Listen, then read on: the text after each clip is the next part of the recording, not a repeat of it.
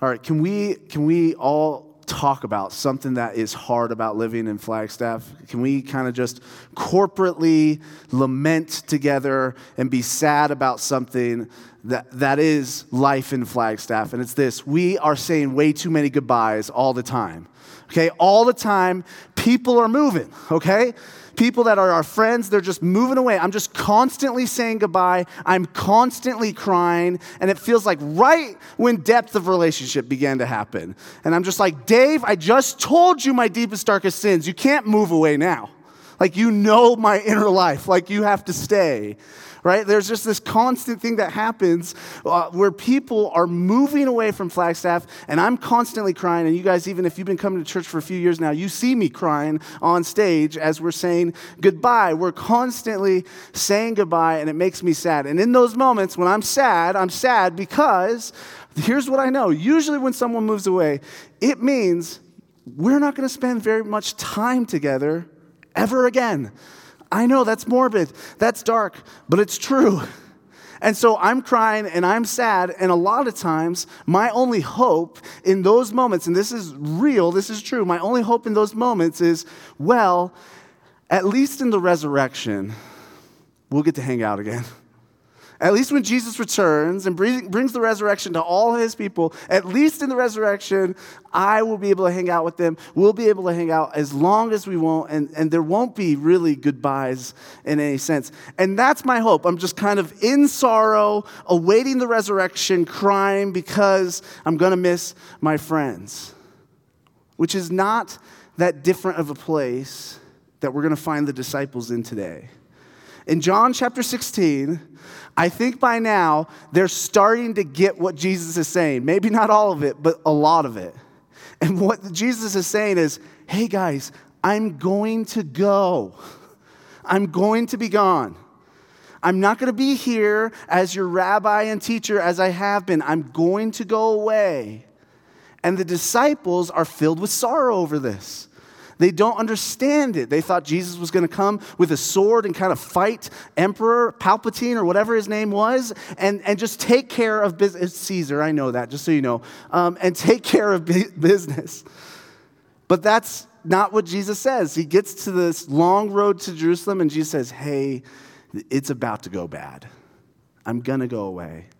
And the disciples are just sorrowful and sitting in their sorrow. And they don't know it, but they're awaiting the resurrection. And as they're awaiting the resurrection, as Jesus sees them in their sorrow, in John chapter 16 here, what we're going to see is Jesus wants to show them some things. He wants them to know some things. He wants them to see some things. And here's what's beautiful about the Gospel of John. Even though these are the things that Jesus wanted the disciples, disciples to see and know, so that three days after the cross, leading up to the resurrection, was easier for them, Jesus was preparing them not only for those three days, but also for the, for the life that they would live after Jesus ascends and goes to the Father. And then here's what else we know. Even though this is what John was saying, uh, what John shows us that Jesus was saying specifically to the disciples in this moment, John wrote it down so we disciples could read it and know these things as well. And so, even though Jesus is saying these things to the disciples for their benefit in their sorrow as they await the resurrection, we can hear these things from Jesus in our sorrow for our benefit as we await the resurrection as well. And so here's what we're going to do today. We're going to be in two different passages, uh, all, all the rest of John chapter 16. When I say two different passages, I just mean usually uh, theologians will split up uh, chapters by passages. And so we're going to be in the, the rest of John chapter 16. It's a lot of verses. And what we're going to see is as Jesus is going away and the disciples are kind of confused and sorrowful about that, there are some things that Jesus wants them to see. And, and most of them are about the resurrection in some way or about life awaiting the resurrection. And so we're going to look at those things that Jesus is saying to the disciples, and we're going to see that he's saying them to us as well. And so we're going to stop at five different places through chapter 16, and we're going to look at five things that Jesus wants the disciples to see and us to see as we await the resurrection. Okay? Does that make sense? Here, let me help you too a little bit. There is this theological idea about the resurrection where Jesus essentially is. So the idea is that at the end of time, we're all going to be resurrected as his people. He's going to bring the resurrection to us. But the theological idea is this is that was the plan, that was always the plan, and part of that plan was Jesus takes that resurrection and he brings it into the middle of history. And he brings that resurrection into the middle of history as a foretaste to that. And so today, why I say all that is I want you guys to know as I talk about the resurrection, at moments I'm talking about Jesus' literal resurrection, and at moments I'm talking about the resurrection that we will all get in Christ at the end of time when Jesus returns, okay? And so often when I say the resurrection, I mean both, if that makes sense, because it is both. Jesus has brought this resurrection that we will all get at the end of time into the middle of history. Okay? So let's hop into the text. Hopefully that helps us. We're going to talk about five things that Jesus wants us to see as we await the resurrection. All right? So, verse 16, we're going to read the first three verses and then stop for now. Jesus says this A little while, and you'll see me no longer. And again, a little while, and you will see me. So some of his disciples said to one another, What is this that he says to us, A little while and you will not see me, and again a little while and you will see me, and because I'm going to the Father? So they were saying, What does he mean by a little while? We do not know what he's talking about. Let's stop there. So the first thing that Jesus wants the disciples to see is part of God's mission in restoring all things involves Jesus going away for a little while. Jesus wants the disciples to see that part of God's mission in restoring all things involves Jesus going away for a little while. The disciples really needed to hear that because remember, as I said earlier, they thought Jesus all of a sudden was going to pull out a sword and say, Let's go fight Caesar. Let's kick Rome out of here. Let's let me restore your kingdom, your earthly kingdom. And that was not his plan at all. So they needed to realize that Jesus is saying, Hey, I'm going away for a little while. And that was part of God's plan. It was vital that the, the disciples understood this. It, is, it was vital that the disciples re understood this after the ascension when Jesus goes to be with the Father.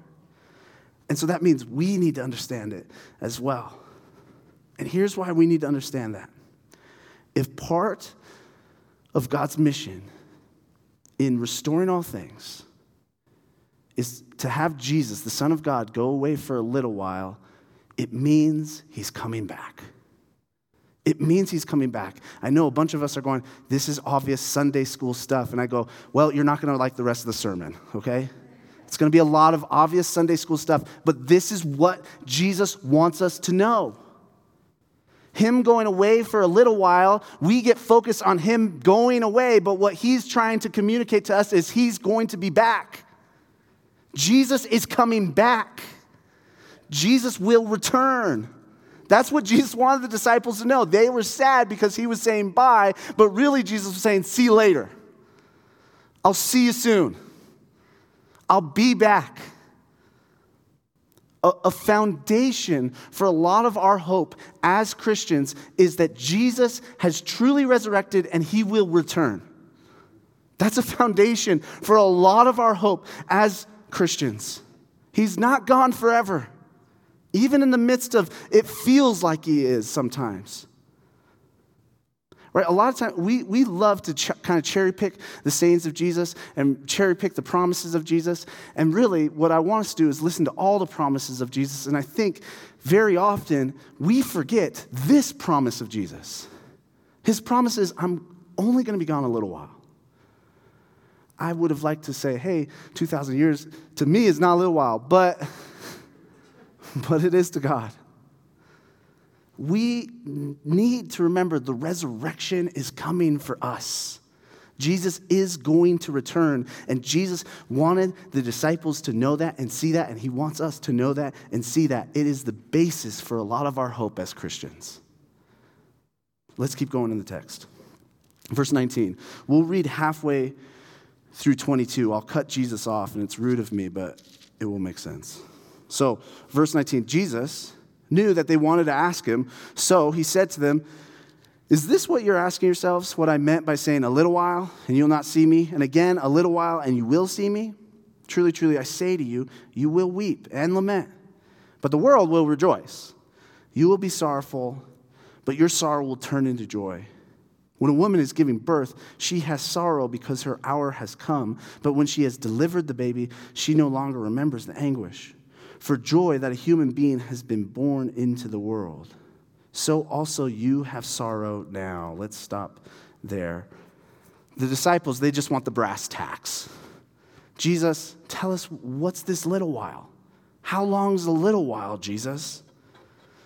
But instead of just, like Jesus could said, hey, three days, and I think in different places he basically did, instead of telling them the brass tacks, Jesus wants to invite them into understanding God's process of restoration. So rather than saying, hey, it's three days, this is what a little while is, it's three days, instead of telling them that, he tells them what the little while will be like. This is to increase their trust in God, right? He could have said just three days and they would have just waited three days and who knows what they wanted, what they would have done in that or how they would have done that. But Jesus wanted to invite them into something bigger.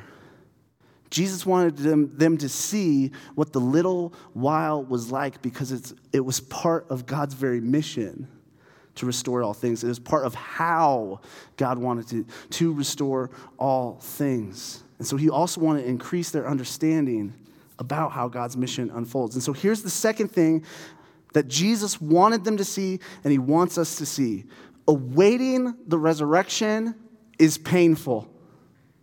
Awaiting the resurrection is painful. It's really encouraging, Anthony. Um, but this is what Jesus says. He wants them to know that this little while, as they await the resurrection, it will be painful, which sounds discouraging. But for those of us that have suffered in the room, those of, the, uh, those of us that have longingly waited for the resurrection in pain, we say, man, that is validating. That helps me to know that God is not far from me in the midst of my suffering. That perhaps God has purposes I can't understand in the midst of my suffering, which is really hard to hear. But it's also good news because it means the suffering that we experience as we await the resurrection is, in some sense, part of God's plan. I'm not trying to blame God for us being sinned against and suffering happening that way. And I think God hates suffering, sin, and evil, and that's why He came to eradicate all that. But Jesus is validating to us when He lets us know listen, this waiting, this awaiting the resurrection, it's going to be painful. And we should hear that as validating. We should hear that as, as an invitation into understanding the way this little while will play out. Because the way this little while plays out is part of God's unfolding mission to restore all things. And so then we can begin to look at suffering not as, uh, not as arbitrary, not as just chaos but that God, in His mercy, is allowing sin to continue so that all might be saved, so that all things might be restored the way that God wants to restore them. And that's a tough pill to swallow. And maybe I'm wrong. Maybe that's not true. But also, maybe I'm right. And maybe that is what Jesus is communicating. But either way, at the very least, what he's communicating to the disciples is awaiting the resurrection it's painful.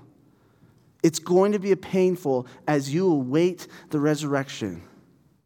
It's going to be like giving birth, which I've seen three, it seems painful. It's very painful.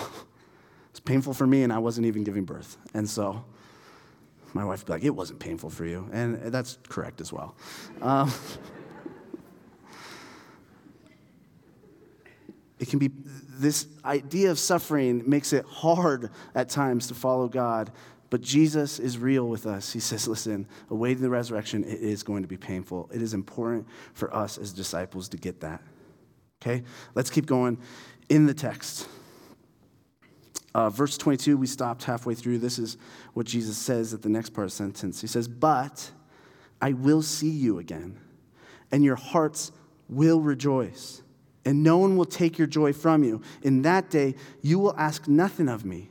Truly, truly, I say to you, whatever you ask of the Father in my name, he will give it to you. Until now, you've asked nothing in my name. Ask and you will receive, that your joy may be full. The third thing that Jesus wants the disciples to see and he wants us to see is that with the resurrection comes a lasting joy. With the resurrection comes a lasting joy. This is the whole point of the birth imagery. Jesus is saying, awaiting the resurrection, it is painful, but you will get the sort of joy that a mom has when she has the baby, when the baby is in her arms. I don't know if I've ever heard a mom say, the labor wasn't worth the baby that I got. I've heard moms say a lot of things about labor, but I haven't heard them say it, to their baby, you know, you weren't worth it. This was too painful. No, most moms go, This was worth it. I'll do it again. And to the point where they see other babies and they're like, I need to have another, right? Like, they're, this is the sort of joy a baby brings. And God, Jesus, says to us, the resurrection is going to bring a joy like that. That no matter how painful life is, no matter how painful awaiting the resurrection is, the joy that we get from being with Jesus at the end of time, resurrected ourselves, will far, far, far outweigh the pain of this life. It will far, far, far outweigh the suffering we go through as we await the resurrection. Jesus wants us to know, know that. He has joy for us at the end, a lasting joy.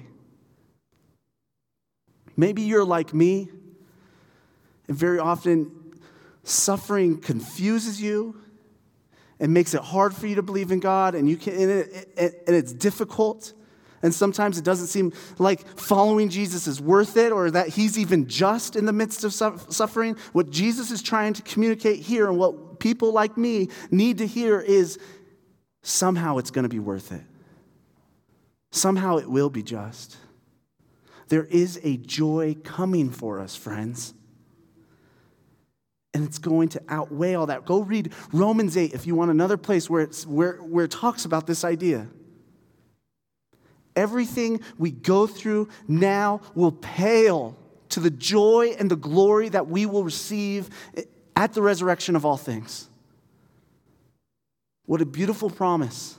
That in the midst of our pain, in the midst of our suffering, in the midst of our confusion around that, we can go, Jesus has a joy for me, though, that's going to be lasting and complete. And I would even argue because the resurrection happened in Christ already 2,000 years ago, there is a way to tap into that joy now, even. Maybe not fully, maybe not completely, maybe not easily, maybe not all the time. But there is a way to tap into the joy that Christ has for us. And I do think that is a little bit of what Jesus was alluding to to them, especially when he's talking about praying in his name again in, in these chapters. Jesus is going to give us a joy through the resurrection that far, outweigh, that far outweighs any experience of death and suffering that we have now. Okay? Let's keep going. Jesus wanted them to see that. We need to see it. Verse 25. Jesus says this I've said these things to you in figures of speech. The hour is coming when I will no longer speak to you in figures of speech, but will tell you plainly about the Father. In that day, you will ask in my name, and I do not say to you that I will ask the Father on your behalf, for the Father himself loves you because you've loved me and have believed that I came from God. I came from the Father and have come into the world, and now I'm leaving the world and going to the Father. His disciples said, Ah, now you're speaking plainly and not using figurative speech. Now we know that you know all things and do not, you do not need anyone to question you. This is why we believe that you came from God. Jesus answered them, Do you now believe? Behold, the hour is coming. Indeed, it has come when you will be scattered, each to his own home, and you will leave me alone. Yet I'm not alone, for the Father is with me. Okay, stop there for a minute.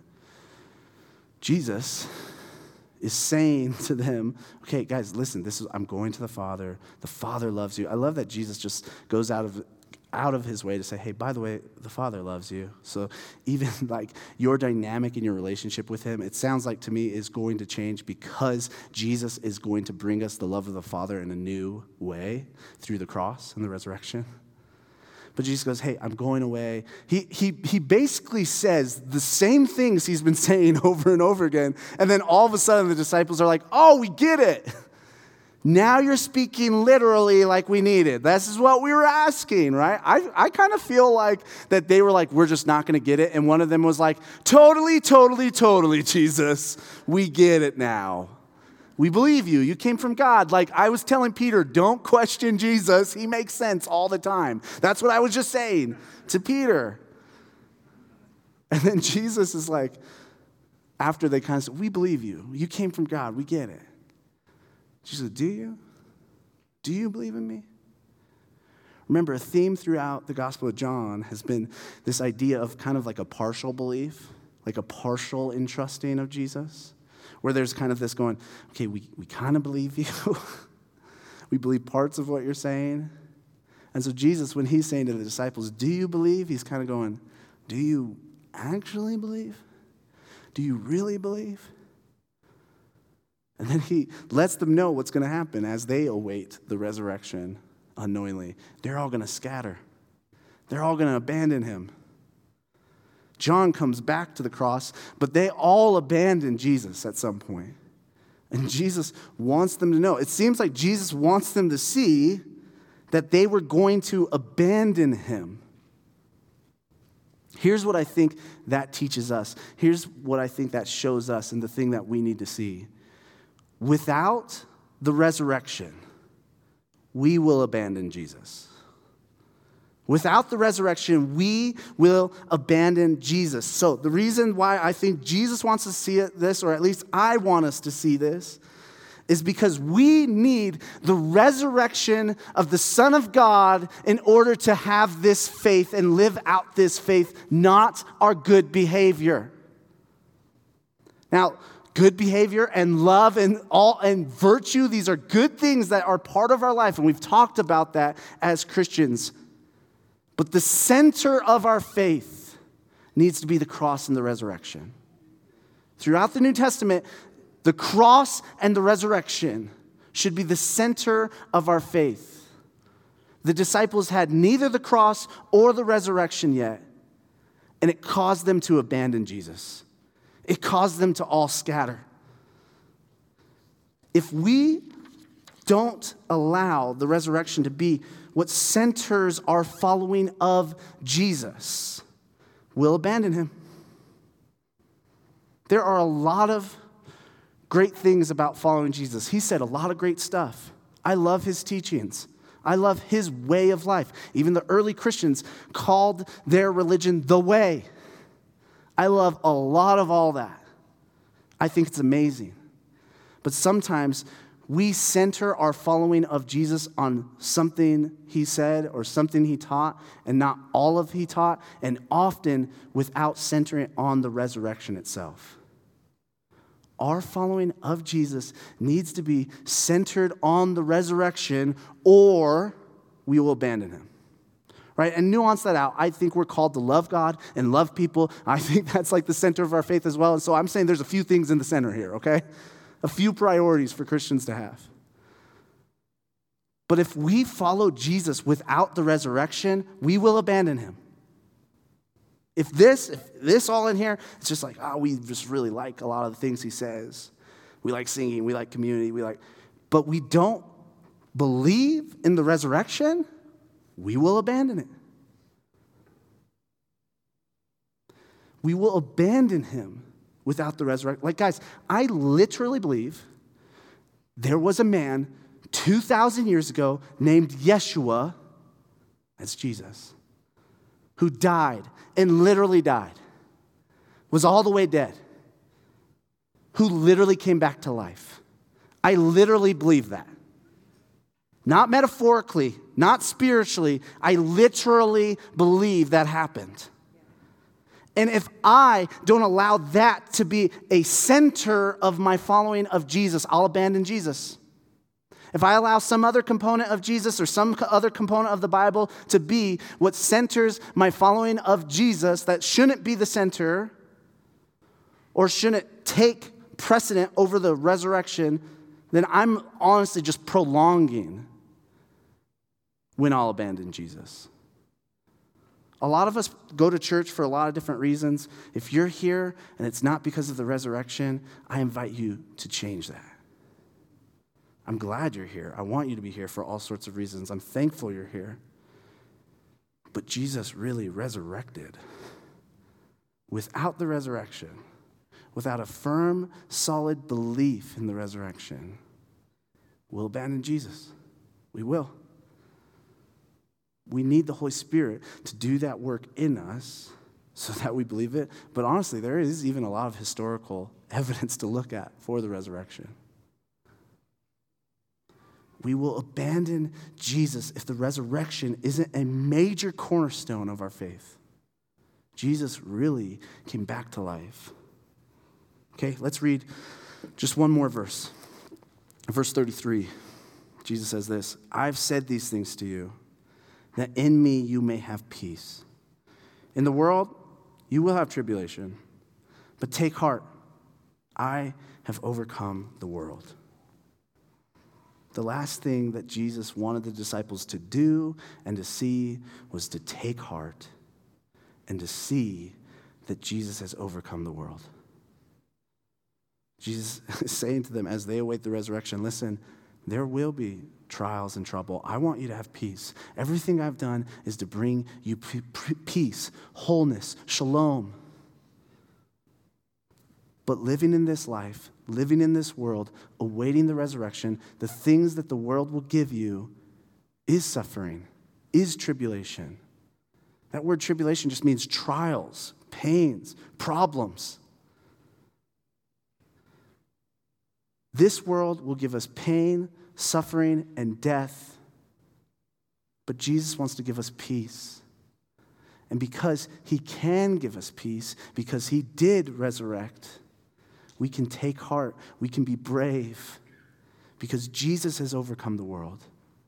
Even the world throws a constant stream of death our way. Jesus said, I want the world to throw that same stream at me.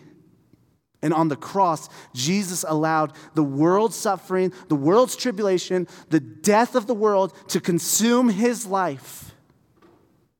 But it didn't consume his life the way the world consumes our lives, because Jesus is far more powerful than the powers of this world. He resurrected, he overcame the world in its ways of death and suffering and tribulation. Jesus is saying to the disciples, because of that, be brave, take heart, stand strong in me, be a disciple of Christ, keep going. You can do that. Because the world doesn't win, I've won. Death doesn't win, I've won, is what Jesus says. Jesus has the victory, not the world in our darkest moments when it really looks like the world has victory, we can take heart because Jesus has the victory. He's the only one that's taken on death, experienced death, allowed death to consume him, and it was not powerful enough to consume him. We literally believe Jesus resurrected. And it means we can take heart. As confusing as the world is, as painful as the world is, we can take heart. We can be brave because Jesus has overcome the world. Not us, not his church. He, he has overcome the world. That's what we have in Christ. Take heart, for he's overcome the world. So, the things that Jesus wanted us to see today is that he's gone for a little while, but he's coming back. It's going to be painful waiting for him. But the joy that comes at the end of our waiting will far outweigh that pain. We need the resurrection to keep ourselves from abandoning Jesus. And because all of that is true and Jesus overcame the world, we can take heart and find peace in him. Church, may we see the resurrection truly and totally. Amen? Amen. Let's pray. God, thank you for the resurrection. Thank you for this discourse here at the end of 16. I'm just thankful that you had John write this down. I, I bet John knew what he was doing when he wrote it all those years later. John knew how you had prepared him and his friends to await the resurrection, and he knew that was what we need to await the resurrection. God, a lot of the things we talked about today, they seem obvious about you at times. But even if they're obvious, God, could they be life changing for us in this room? God, in the midst of their obviousness, would you refresh in our hearts the miracle that is the resurrection, the beauty that is the resurrection. Knit us to you by the power of the Spirit so that we have a deeper understanding and awareness of the resurrection. God, thank you for this great hope. May we be more hopeful Christians because of the resurrection. God, for those of us as we await the resurrection, and it is painful and it feels like the worst labor pains ever, God, would you draw near? Would you give hope? Would you give that peace? Would you give that joy? Because we know also that you brought the resurrection into the middle of history. In some way, through your spirit, we can tap into that. God, help us to see these things. Help us to see what you want us to see. We love you and we need you. Amen.